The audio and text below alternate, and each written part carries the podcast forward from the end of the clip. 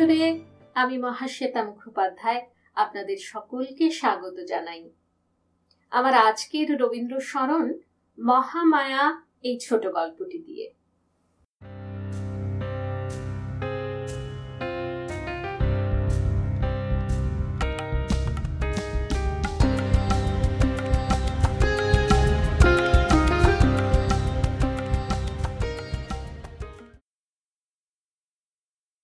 মহামায়া এবং রাজীব লোচন উভয় নদীর ধারে একটা ভাঙা মন্দিরে সাক্ষাৎ করিল।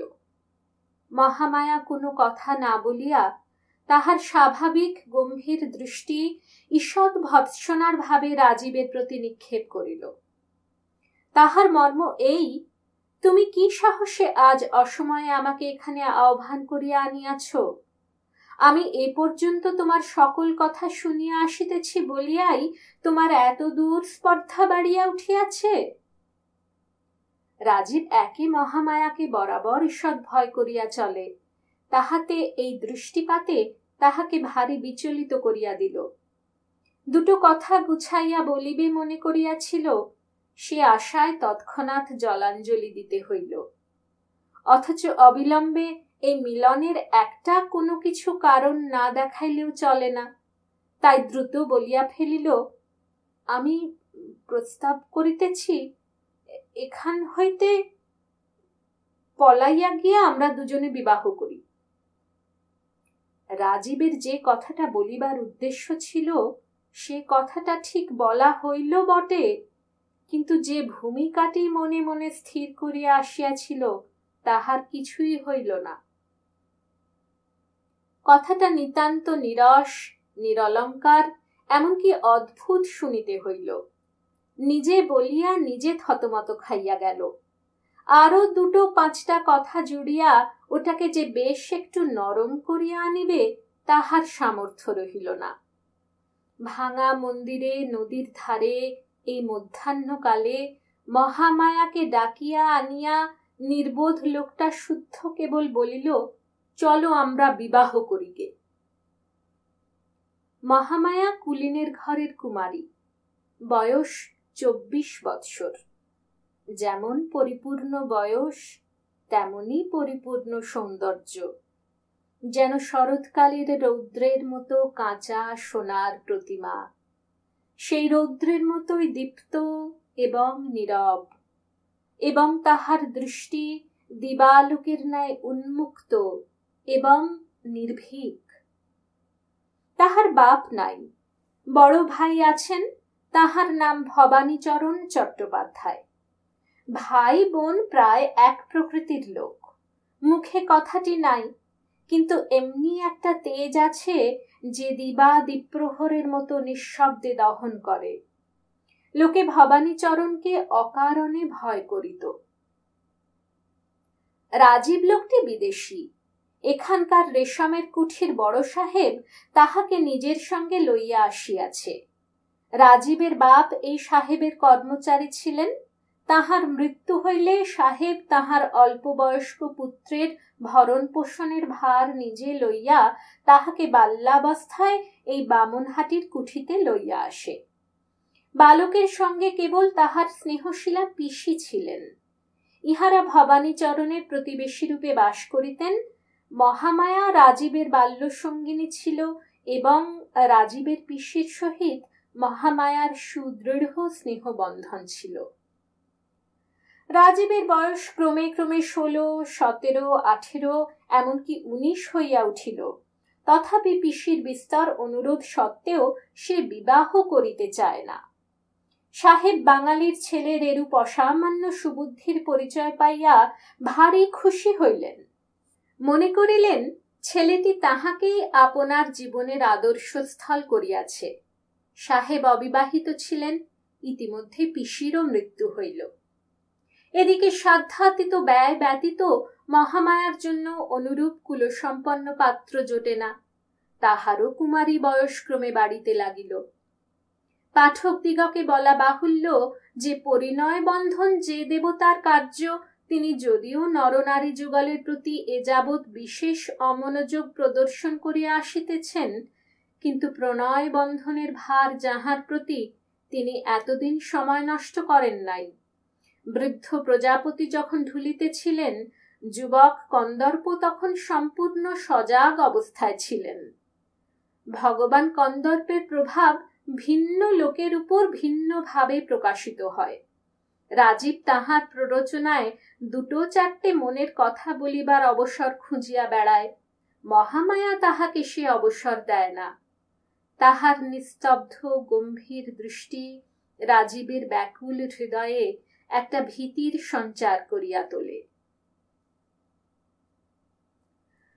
আজ শতবার মাথার দিব্য দিয়া রাজীব মহামায়াকে এই ভাঙা মন্দিরে আনিতে কৃতকার্য হইয়াছে। তাই মনে করিয়াছিল, যত কিছু বলিবার আছে, আজ সব বলিয়া লইবে। তাহার পর হয় আমরণ সুখ, নয় আজীবন মৃত্যু। জীবনের এমন একটা সংকটের দিনে রাজীব কেবল কহিল, চলো, তবে বিবাহ করা যাউক। এবং তারপরে বিস্তৃত পাঠ ছাত্রের মতো থতমত খাইয়া চুপ করিয়া রহিল। রাজীব যে এরূপ প্রস্তাব করিবে মহামায়া যেন আশা করে নাই। অনেকক্ষণ তাই নীরব হইয়া রহিল। মধ্যাহ্নকালের অনেকগুলি অনির্দিষ্ট করুণ ধ্বনি আছে। সেইগুলি নিস্তব্ধতায় ফুটিয়া উঠিতে লাগিল। বাতাসে মন্দিরের অর্ধ সংলগ্ন ভাঙা কবাট এক একবার অত্যন্ত মৃদুমন্দ আর্তস্বর সহকারে ধীরে ধীরে খুলিতে এবং বদ্ধ হইতে লাগিল। মন্দিরের গবাক্ষে বসিয়া পায়রা বকম বকম করিয়া ডাকে। বাহিরে শিমুল গাছের শাখায় বসিয়া কাঠঠোকরা একঘেয়ে ঠক ঠক শব্দ করে। শুষ্ক পত্র রাশির মধ্যে দিয়া গিরগিটি সরসর শব্দে ছুটিয়া যায়। হঠাৎ একটা উষ্ণ বাতাস মাঠের দিক হইতে আসিয়া সমস্ত গাছের পাতার মধ্যে ঝরঝর করিয়া উঠে এবং হঠাৎ নদীর জল জাগিয়া উঠিয়া ভাঙা ঘাটের সোপানের উপর ছলাত ছলাত করিয়া আঘাত করিতে থাকে।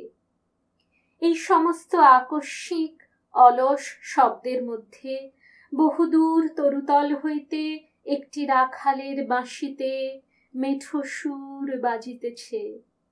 রাজীব মহামায়ার মুখের দিকে চাহিতে সাহসী না হইয়া মন্দিরের ভিত্তির উপর ঠেস দিয়া দাঁড়াইয়া এক প্রকার শ্রান্ত স্বপ্নাবিষ্টের মতো নদীর দিকে চাহিয়া আছে। কিছুক্ষণ পরে মুখ ফিরাইয়া লইয়া রাজীব আর একবার ভিক্ষুক ভাবে মহামায়ার মুখের দিকে চাহিল। মহামায়া মাথা নাড়িয়া কহিল, না, সে হইতে পারে না। মহামায়ার মাথা যেমনই নড়িল, রাজীবের আশাও অমনি ভূমিসাৎ হইয়া গেল।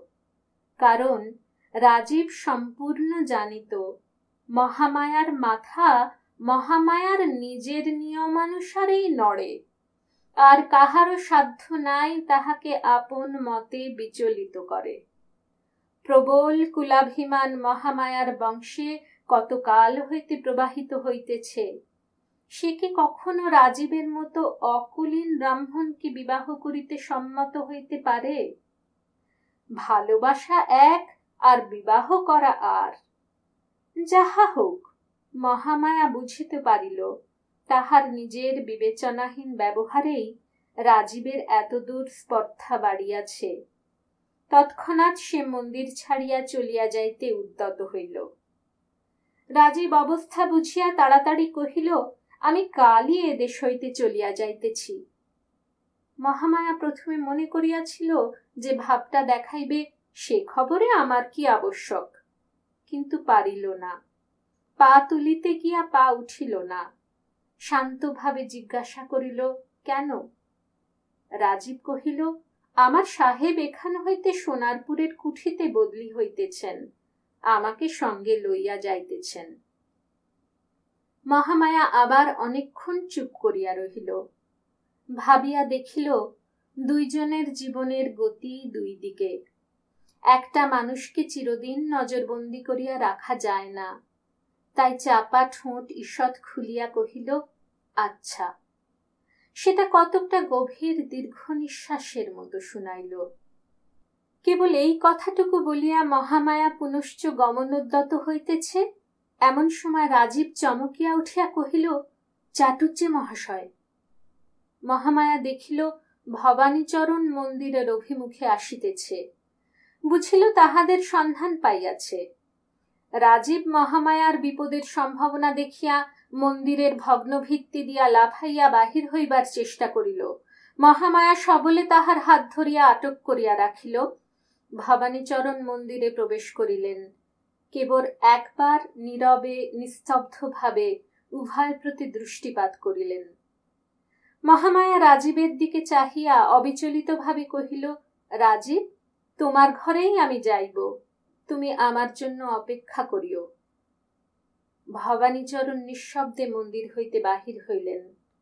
মহামায়াও নিঃশব্দে তাহার অনুগমন করিল। আর রাজীব হতবুদ্ধি হইয়া দাঁড়াইয়া রহিল, যেন তাহার ফাঁসির হুকুম হইয়াছে।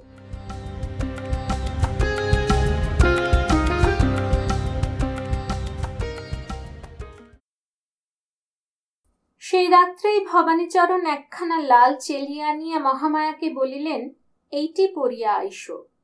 মহামায়া পড়িয়া আসিল। তাহার পর বলিলেন, আমার সঙ্গে চলো। ভবানীচরণের আদেশ এমনকি সংকেত কেহ কখনো অমান্য করে নাই। মহামায়াও না।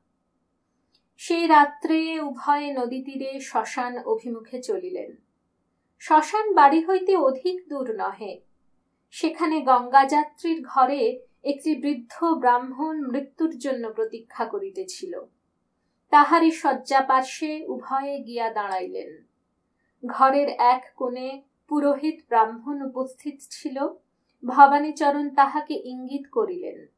সে অবিলম্বে শুভানুষ্ঠানের আয়োজন করিয়া লইয়া প্রস্তুত হইয়া দাঁড়াইল। মহামায়া বুঝিল, এই মুমূর্ষের সহিত তাহার বিবাহ। সে আপত্তির লেশমাত্র প্রকাশ করিল না। দুইটি অদূরবর্তী চিতার আলোকে অন্ধকার প্রায় গৃহে মৃত্যু যন্ত্রণার আর্তধ্বনির সহিত অস্পষ্ট মন্ত্রোচ্চারণ মিশ্রিত হইয়া মহামায়ার বিবাহ হইয়া গেল। যেদিন বিবাহ, তাহার পরদিনই মহামায়া বিধবা হইল।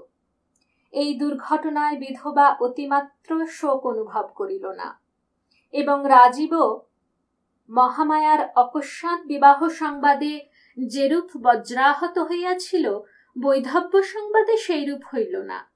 এমনকি কিঞ্চিত প্রফুল্ল বোধ করিতে লাগিল। কিন্তু সে ভাব অধিকক্ষণ স্থায়ী হইল না। দ্বিতীয় আর একটা বজ্রাঘাতে রাজীবকে একেবারে ভূপতিত করিয়া ফেলিল। সে সংবাদ পাইল, শ্মশানে আজ ভারী ধুম। মহামায়া সহমৃতা হইতেছে। সে ভাবিল, সাহেবকে সংবাদ দিয়া তাহার সাহায্যে এই নিদারুণ ব্যাপার বলপূর্বক রহিত করিবে। তাহার পরে মনে পড়িল, সাহেব আজই বদলি হইয়া সোনারপুরে রওনা হইয়াছে। রাজীবকেও সঙ্গে লইতে চাহিয়াছিল, কিন্তু রাজীব এক মাসের ছুটি লইয়া থাকিয়া গেছে। মহামায়া তাহাকে বলিয়াছে, তুমি আমার জন্য অপেক্ষা করিও। সে কথা সে কিছুতেই লঙ্ঘন করিতে পারে না। আপাতত এক মাসের ছুটি লইয়াছে, আবশ্যক হইলে দুই মাস, ক্রমে তিন মাস, এবং অবশেষে সাহেবের কর্ম ছাড়িয়া দিয়া দ্বারে দ্বারে ভিক্ষা করিয়া খাইবে, তবু চিরজীবন অপেক্ষা করিতে ছাড়িবে না। রাজীব যখন পাগলের মতো ছুটিয়া হয়, আত্মহত্যা নয়, একটা কিছু করিবার উদ্যোগ করিতেছে এমন সময় সন্ধ্যাকালে মুসল ধারায় বৃষ্টির সহিত একটা প্রলয় ঝড় উপস্থিত হইল। এমনি ঝড় যে রাজীবের মনে হইল বাড়ি মাথার উপর ভাঙিয়া পড়িবে। যখন দেখিল বাহ্য প্রকৃতিতেও তাহার অন্তরের অনুরূপ একটা মহা বিপ্লব উপস্থিত হইয়াছে, তখন সে যেন কতকটা শান্ত হইল। তাহার মনে হইল, সমস্ত প্রকৃতি তাহার হইয়া একটা কোনরূপ প্রতিবিধান করিতে আরম্ভ করিয়া দিয়াছে। সে নিজে যতটা শক্তি প্রয়োগ করিতে ইচ্ছা করিত মাত্র, কিন্তু পারিত না, প্রকৃতি আকাশ, পাতাল জুড়িয়া ততটা শক্তি প্রয়োগ করিয়া কাজ করিতেছে। এমন সময় বাহির হইতে সবলেকে দ্বার ঠেলিল। রাজীব তাড়াতাড়ি খুলিয়া দিল ঘরের মধ্যে আর্দ্র বস্ত্রে একটি স্ত্রীলোক প্রবেশ করিল। তাহার মাথায় সমস্ত মুখ ঢাকিয়া ঘোমটা। রাজীব তৎক্ষণাৎ চিনিতে পারিল, সে মহামায়া। উচ্ছ্বসিত স্বরে জিজ্ঞাসা করিল, মহামায়া, তুমি চিতা হইতে উঠিয়া আসিয়াছ? মহামায়া কহিল হ্যাঁ আমি তোমার কাছে অঙ্গীকার করিয়াছিলাম, তোমার ঘরে আসিব। সেই অঙ্গীকার পালন করিতে আসিয়াছি। কিন্তু রাজীব আমি ঠিক সে আমি নাই। আমার সমস্ত পরিবর্তন হইয়া গিয়াছে। কেবল আমি মনে মনে সেই মহামায়া আছি। এখন বলো, এখনও আমার চিতায় ফিরিয়া যাইতে পারিব। আর যদি প্রতিজ্ঞা করো, কখনো আমার ঘুমটা খুলিবে না, আমার মুখ দেখিবে না, তবে আমি তোমার ঘরে থাকিতে পারি। মৃত্যুর হাত হইতে ফিরিয়া পাওয়াই যথেষ্ট। তখন আর সমস্তই তুচ্ছ জ্ঞান হয়। রাজীব তাড়াতাড়ি কহিল, তুমি যেমন ইচ্ছে তেমনি করিয়া থাকিও। আমাকে ছাড়িয়া গেলে আর আমি বাঁচিব না। মহামায়া কহিল, তবে এখনই চলো। তোমার সাহেব যেখানে বদলি হইয়াছে, সেইখানে যাই। ঘরে যাহা কিছু ছিল সমস্ত ফেলিয়া রাজীব মহামায়াকে লইয়া সেই ঝড়ের মধ্যে বাহির হইল। এমনি ঝড় যে দাঁড়ানো কঠিন, ঝড়ের বেগে কঙ্কর উড়িয়া আসিয়া ছিটা গুলির মতো গায়ে বিঁধিতে লাগিল। মাথার উপরে গাছ ভাঙিয়া পড়িবার ভয়ে পথ ছাড়িয়া উভয় খোলা মাঠ দিয়া চলিতে লাগিল। বায়ুর বেগ পশ্চাৎ হইতে আঘাত করিল, যেন ঝড়ে লোকালয় হইতে দুইটা মানুষকে ছিন্ন করিয়া প্রলয়ের দিকে উড়াইয়া লইয়া চলিয়াছে।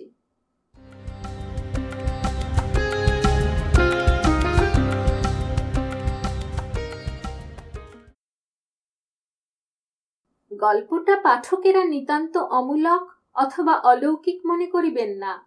যখন সহমরণ প্রথা প্রচলিত ছিল তখন এমন ঘটনা কদাচিৎ মাঝে মাঝে ঘটিতে শোনা গিয়াছে। মহামায়ার হাত পা বাঁধিয়া তাহাকে চিতায় সমর্পণ করিয়া যথাসময়ে অগ্নিপ্রয়োগ হইয়াছিল। অগ্নিও ধু ধু করিয়া ধরিয়া উঠিয়াছে, এমন সময় প্রচণ্ড ঝড় ও মুসলধারে বৃষ্টি আরম্ভ হইল। যাহারা দাহ করিতে আসিয়াছিল, তাহারা তাড়াতাড়ি গঙ্গাযাত্রীর ঘরে আশ্রয় লইয়া দ্বার রুদ্ধ করিয়া দিল। বৃষ্টিটি চিতানল নিবিতে বিলম্ব হইল না।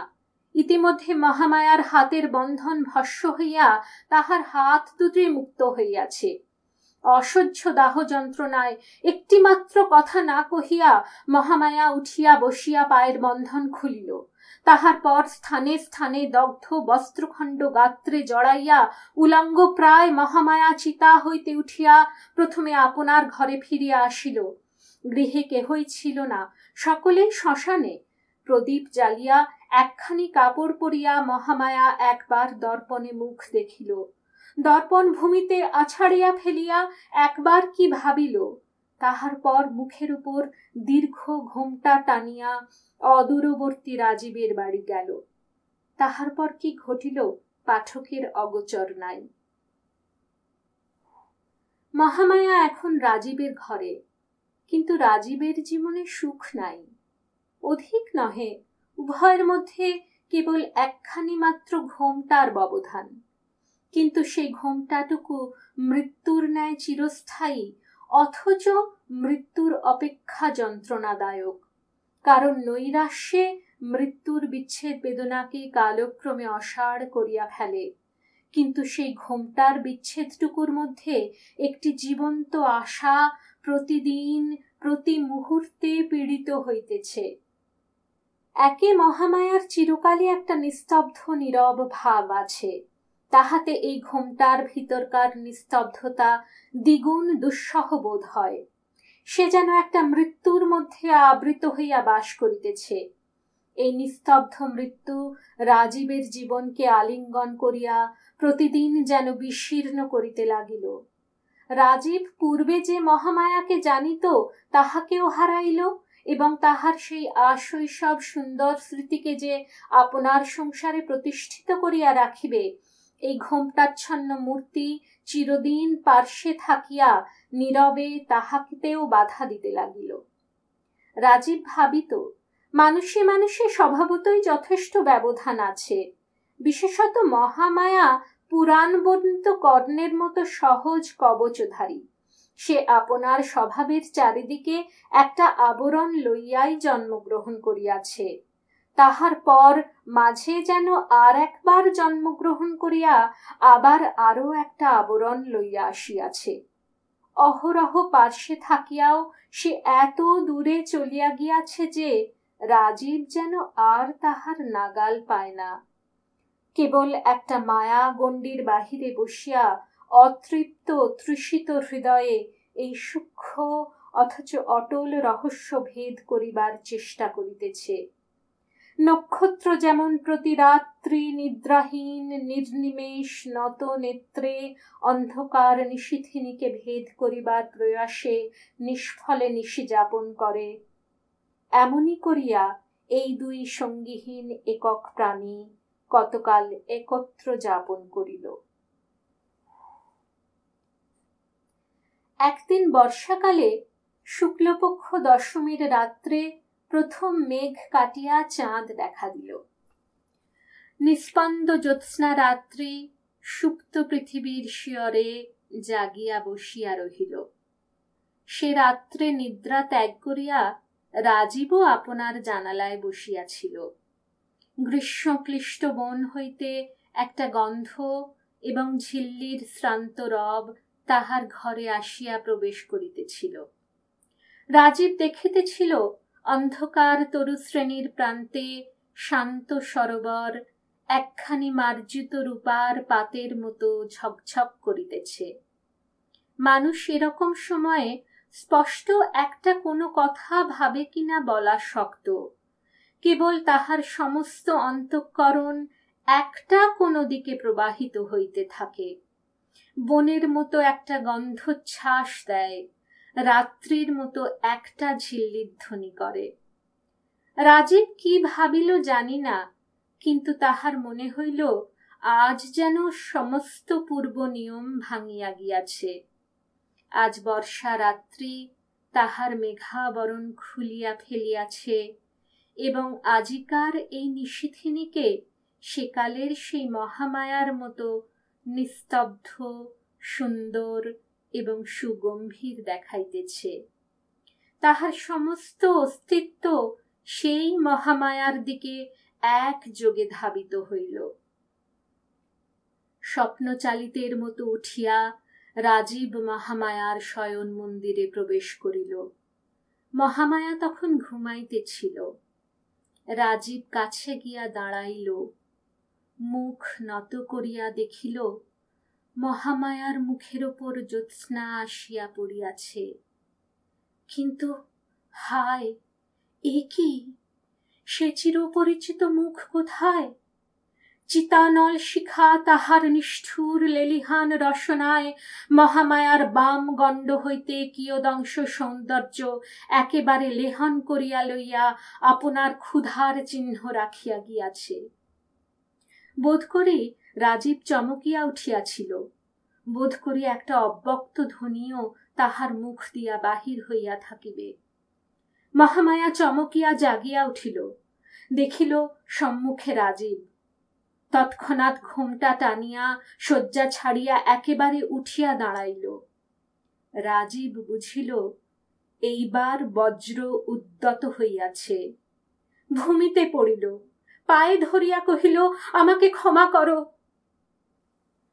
মহামায়া একটি উত্তর মাত্র না করিয়া মুহূর্তের জন্য পশ্চাতে না ফিরিয়া ঘর হইতে বাহির হইয়া গেল। রাজীবের ঘরে আর সে প্রবেশ করিল না। কোথাও তাহার আর সন্ধান পাওয়া গেল না। সেই ক্ষমাহীন চিরবিদায়ের নীরব ক্রোধানল রাজীবের সমস্ত ইহজীবনে একটি সুদীর্ঘ দগ্ধ চিহ্ন রাখিয়া দিয়া গেল।